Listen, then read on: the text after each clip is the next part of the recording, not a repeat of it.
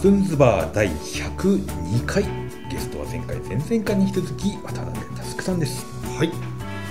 はい前回までに、うん。えー編集者からテレビに出演するようになるに至るまで、そうですね。本当にこんな話誰が喜ぶのか分かりませんが。いやいやいや、はい。あの申し訳ない。謎の多い、はい。えー、タスクさんの今日はもう少しでも丸裸にできれば、そうですか、はい。い、やもう脱ぐのならいつでも脱ぎますけど。もう自在に脱ぎますけれどもあの捕まらない程度に、そうですね。はい。まあそして、えーまあラジオラジオパーソナリティの印象も今、今や強いんですけど、そうですよね、はい。JWAVE でもうあの週1の番組としては金曜日の番組を最初に担当させてもらって、その後今の土曜日の午前中ラジオドーナツ合わせるとねもう20年くらいなんですよ、だからラ僕本当にこんなことやりながらなんなんですけどラジオっていうものをほとんど聞かないで、うんうん。あの生きてきまして、はい。ただタスクさんのことをラジオで知ってもうずっと聞いてるっていうようなリスナーもそう。ね、きっといらっしゃる、まあまあたくさんいらっしゃるんじゃないありがたいことです。はい。ラジオの人だみたいなふうに思ってる。はい、もちろん、ねあいらっしゃる。あのそれはね本当にそうで、うん。あのあと割とこれはあのもちろんあの人によるんですね。人にはよると思いますけど調べない人っているじゃないですか。調べない人いますね。すごく分かりやすくはい言うと、だから本当に喋ってる瞬間しか私に接してないわけですよ。他の例えばいわゆる検索するとか、はい。なんかないとなると、はい本当に誰だか知らない人の話を聞いてるのに、はい。毎週聞いてくれてる。これはねすごいことなんですよ。ね。うんえでもまあタレントさんみたいなふうに大雑把に言うと。だけどだけどはい。他で見たことないわけでしょ、テレビにも出てないし。うん。例えば。だから、はい。なんか他で一回も見たことも聞いたこともないけどこ ラジオで知ってるっていう。こにいる人っていう謎の存在感ですよね、うんはい。うん、割とそういう方いらっしゃいいらっますしゃいますよねいらっしゃいます。きっと、うん。はい。でもラジオをね習慣にして聞いて、まま同じ時間につけるっていう方もいらっしゃるんで、そうするとそうですね。まあ毎回聞いたりとか。特に土曜日の午前中はやっぱり割と生活の習慣の中であの例えばお子さんを何どっか送り迎えする車の中だったりとか、午前中。それからまあ決まった時間になりますね。あとゴルフ。はい行かれるタイプの方とかの行き帰りとかそれともう一個面白いのは最近ってバンドが結構車移動するじゃないですかみんな。昔ははい。ほら新幹線とか飛行機とかっていう時代もあったんだけど、今やっぱその予算が少なくなってくると、はいはい。バンドの皆さんってワゴンメンバーでね。メンバーが運転して、ワゴンでツアー行くみたいな、ハイエースで。ハイエースで、あのパターンで言うと大体ライブって土曜日とか日曜日が多いでしょ、うん。はいそうですね。出発の時間なのよ。なる集ほど。合出発の時間なのバンドの。そうそれも前乗り昔だったら前乗りしたとこ今当日入りしますからね当日入りしますから東京そうそうちょうど出発の時間ですね。そうなんですよ、でみんなメンバー拾ってって、で JF つけてたら 出てる人っていうことになって、若いバンドの人からも。ゲストで来られるはい。そういうバンドの人からよく言われる、ああ聞いてます。あの僕らいつも移動の時よく聞いてるんですよ。面白いですねそのそう現象あれは面白かったな、うん。それは気づかなかったんですけど確かにそういろんな生活のシーンがあるなっていうのは思いますね、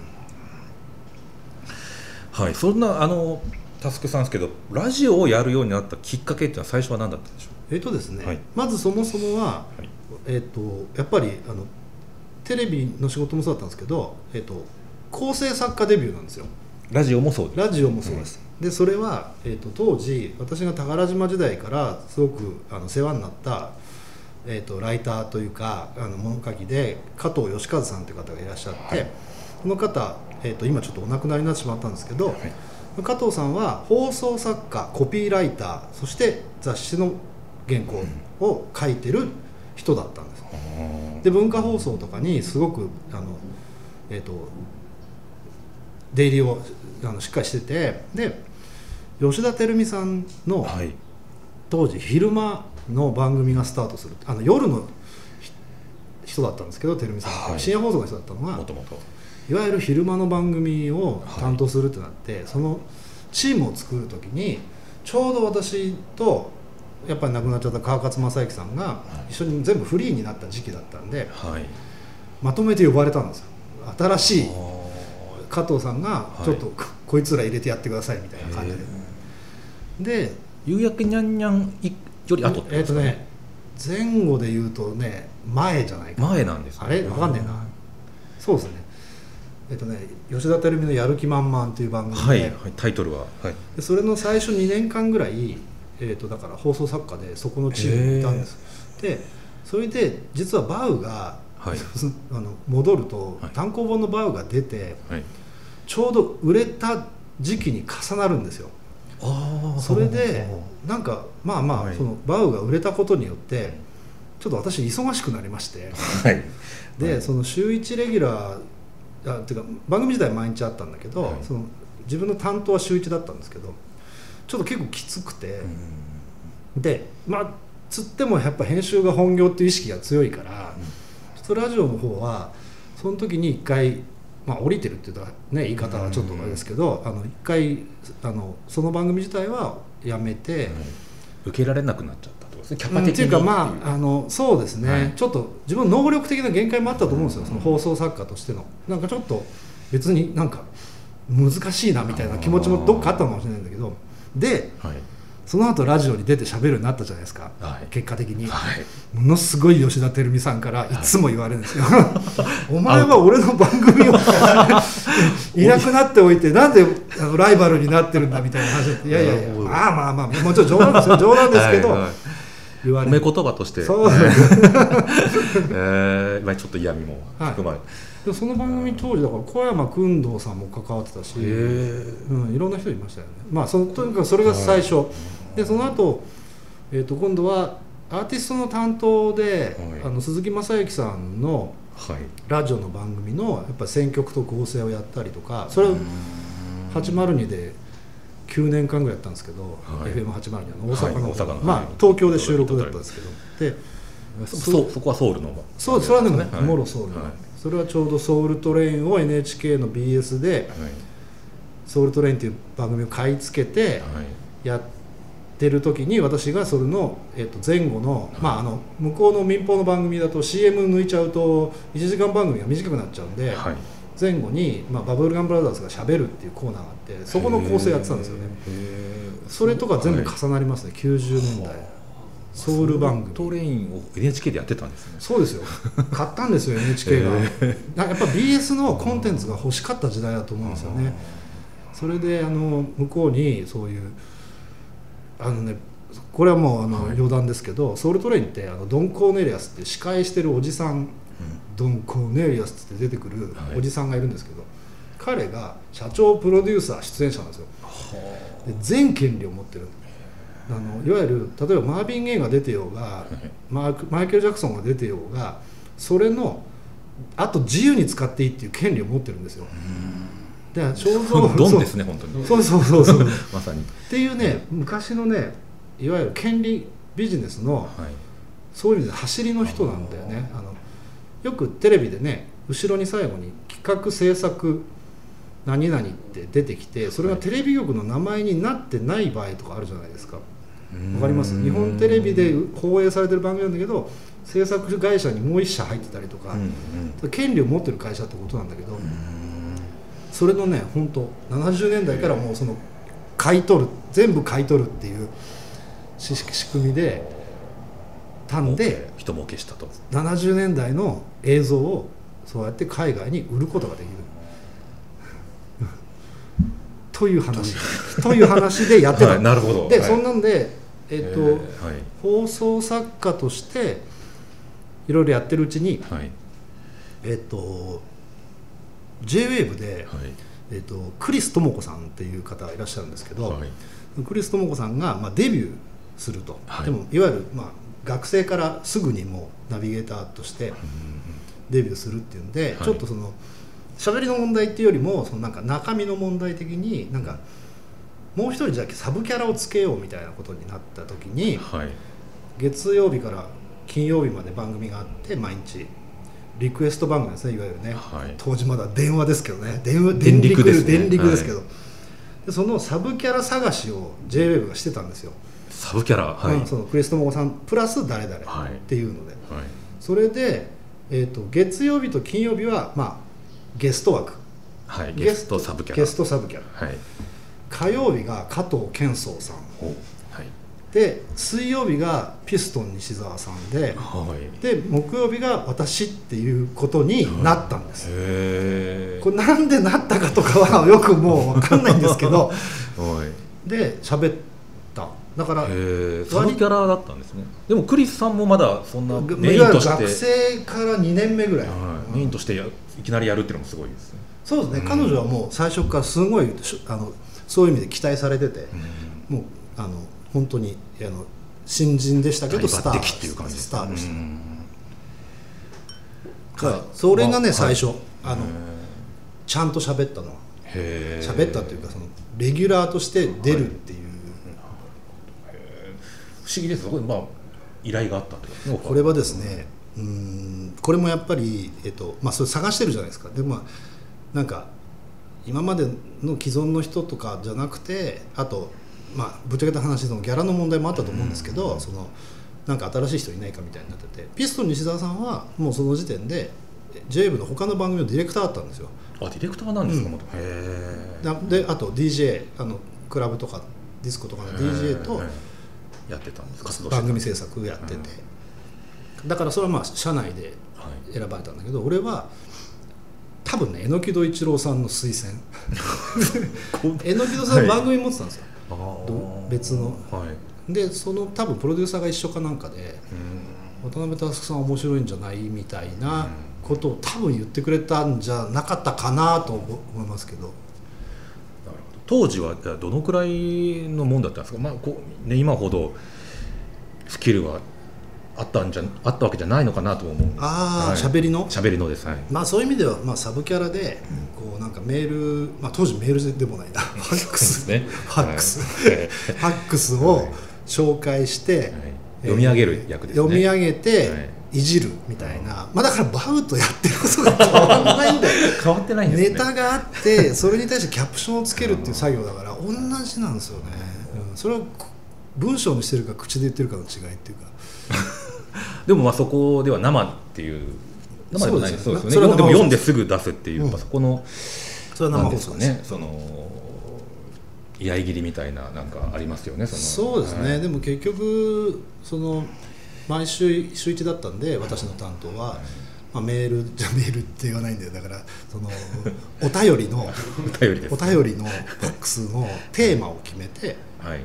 やっぱ作家的なこともして。前週に発表して来週はこれを募集しますってやってみたいな。やっぱ作家的なことをやってだからなんかどっちかっていうと編集者の感覚にものすごく近いんですよ。うん結果的に自分が出て喋ってるけどやってることは番組自体を作ってるっていう意識、なるほど、うん。いやその目に目線視点はずっと変わらない。今も変わらないそうですよね。あの今のやってるラジオドーナツもあまり変わらないですね、なるほど。だからそこなんかすごい腑に落ちました。そこのバランス感覚があるからこういろんなことをされてても、うん。まあ、そうですね。あのこれってあの人のその性格とか気質によっても違うと思うんですけどあの割と編集者体験とかを一回通過してる人ってまあ大体基本的にちょっと雑学好きだったりとか、はい小ネタ好きだったりとかなんかはいもうどうでもいいことをものすごい調べたりとか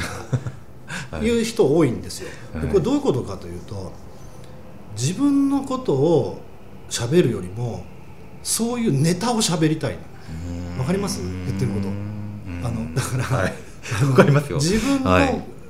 い、や俺がさこう思うんだよねってことじゃなくてはい。こういうんじゃなくて、はい。えっ、といや実は何々って、はい。何々なの知ってたみたいな そういうあのそういうそっちの方の方が好きなの自分のことを語るより。でもやっぱそこはタスクさんなり、まあ、そういう人たちのフィルターを通して独自の視点でうん切ってるっていうか、そうだから結局ね結局まあ俺ってこんなこと知ってんだけどどうっていうちょっとまあ、はい。そういうね、はい。あのあの自己満足もあるんだけど、はい。ただタイプとして言うとすごく自分の方に寄せていく人とはい。そういう世間の巷の知識みたいな方に寄せていく人っているじゃないとはい。話してると、あれをね飲んだりするとすごい面白いなと思うんですよね、うんだから例えばえっ、となんだろう何でもいいんですけどまあ何か自分になんて言えばいいかな。なんか自分直接関係あることでもさそうじゃなくて、はい。こうなんかいや実はさあのその例えばえっ、と禁煙みたいなテーマになった時にさ、はい。その俺はなんで禁煙しないのかとかなんで禁煙したのかっていう話をするんじゃなくて、はい。い、やタバコってさ実はこれこれこうでさこれこれこうなんだよねっていうことの方が大事っていうかそっち。俺のことはどうでもいいよみたいな、うん。うそういうタイプなんです、私多分。ん編集者にはそっちのタイプが多いってこと多いっていうかそういう人もいるうん。割といるから、うん。それに近しい意味でのラジオもなんかその場をそのラジオっていうその場をその整えて、はい。まあ、おももちろん面白くするんだけど、はい。その面白くするっていうだけじゃなくてその俺おも俺面白いでしょっていうことじゃなくて はい。あの場を面白くするっていう考え方のがありますね。いや素晴らしいですね。それいや。全ての人にまあなんか必要な、必要な視点じゃないかと思うぐらいですけど出てるとやりやすいんですよ。つまり整える。あ調整が効くでしょ自分で。あはい。意外と出てた方が単に作家とかプロデューサーでいるよりもなるほど。やりやすいんですね。やりやすいんですよね。ああそうか。まあ自分でコントロールできるっていう意味ですか、ね、そうですね。うでももちろんスキル的にむ難しいこととかもあるからそれはもう試行錯誤あとねうん。くじけたりもありますけどんまあやりやすいっていう意味ではいやそれはまあ出てればね 調整はしやすいですよね。でも常にじあの出演されてる時もどこかこう客観的な目線でどうなんだろうね。その正確にはっきりねそれが分かれてるわけでもなくてまあ多分そういうそういう脳がどっかで俺の知らないところで働いてるってことだと思いますまあ、僕もこんなことを始めて何何のあれか始めたのでどうススキルを今後磨いていこうかななんて思ったりはす。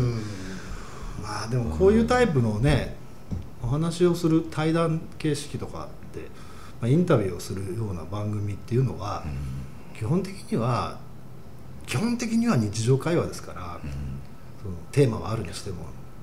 だからその日常会話をしてるんだっていうのが一番大事だと思いますけどね。意識として意識としてっていうかそのうん。態度として。態度として、うん。うんなんか一方的に何かを引き出そうっていうふうになっちゃう方がああ不自然になっていく。取材だったらそれでいいんだけど、はい。こういう音声でそれが流れるものだから、はい。取材だったらそのそれを構築して後から文章を何して出すわけじゃないですか、再だからいいんだけどるはいそのたこういう番組っていうかその音声の番組として世の中に出てくるものだからやっぱその会話として気持ちよさとかあがないとやっぱりいけないんじゃないかなというのはあのやってる体験からして思うことですけどね。ーなるほど。気持ちよさですね。そうですね。確かにタスクさんのラジオ気持ち心地よさみたいなのありますね。そうですか。まあそれはなかなか自分ではそうですねとも言えないんだけど。なんであんなにそうですね。うん。あの BPM がい。わゆるあのテンポがねはい。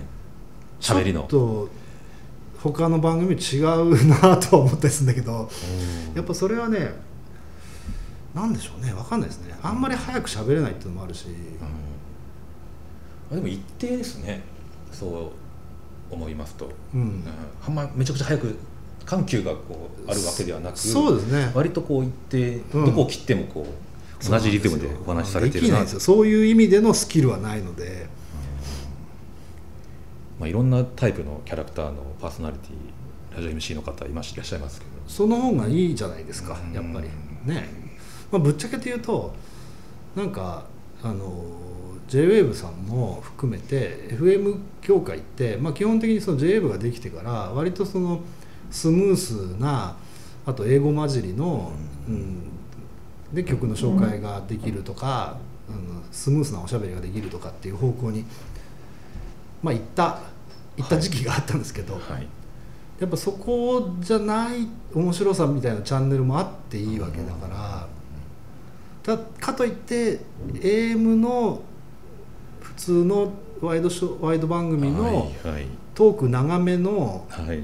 やつでもないわけだから、はい。音楽をちゃんと入れていくっていう、はい。上品さみたいな感じ。そうです上品さもあるし、ね。あとまあちょっとエッジっていうかそのあ 今の最新の、あはい。まあ、いわゆる世界で流行ってる音楽を聴くことができるとかっていうことも関係あるじゃないですか、はい。だからはいそれもガイドいわゆるナビゲーターって JF で言うんだけどそれのガイドもしつつ、うんでもトークのところももうちょっとなんかあんまりあのそうですね。かっこかっこつけすぎるかっこつけすぎたりとかにならなくうん。面白いみたいなことってないのかなみたいなのは多分なるほど。変わってきたんですよね。AM ほどなんかこう生活レベルの目線でもなく。そうですね。はいそんな感じですかね。いやー感触があります。いやいやはい。はい。もうあっという間に時間が来てしまいましたが。短いね。しょうがないですよ、いやいやもう。時間もうねダ話で申し訳ないね。いえとんでもございません。大変勉強になりましたし、えー、タスさんのことが少し知れたような気がします、ありがとうございます。あの番組の合間にしゃべってお話しされてたこの、うん。ちょっと放送には適さないような部分も。はいはい。面白かったです、またそれは飲みの席などで。そうですね。それはまあまあまあまあ。あのいろいろありますよ。人生。そうですね。はい。はい。というわけでありがとうございました。今後の活躍も楽しみにしております。すいません。恐縮です。ありがとうございます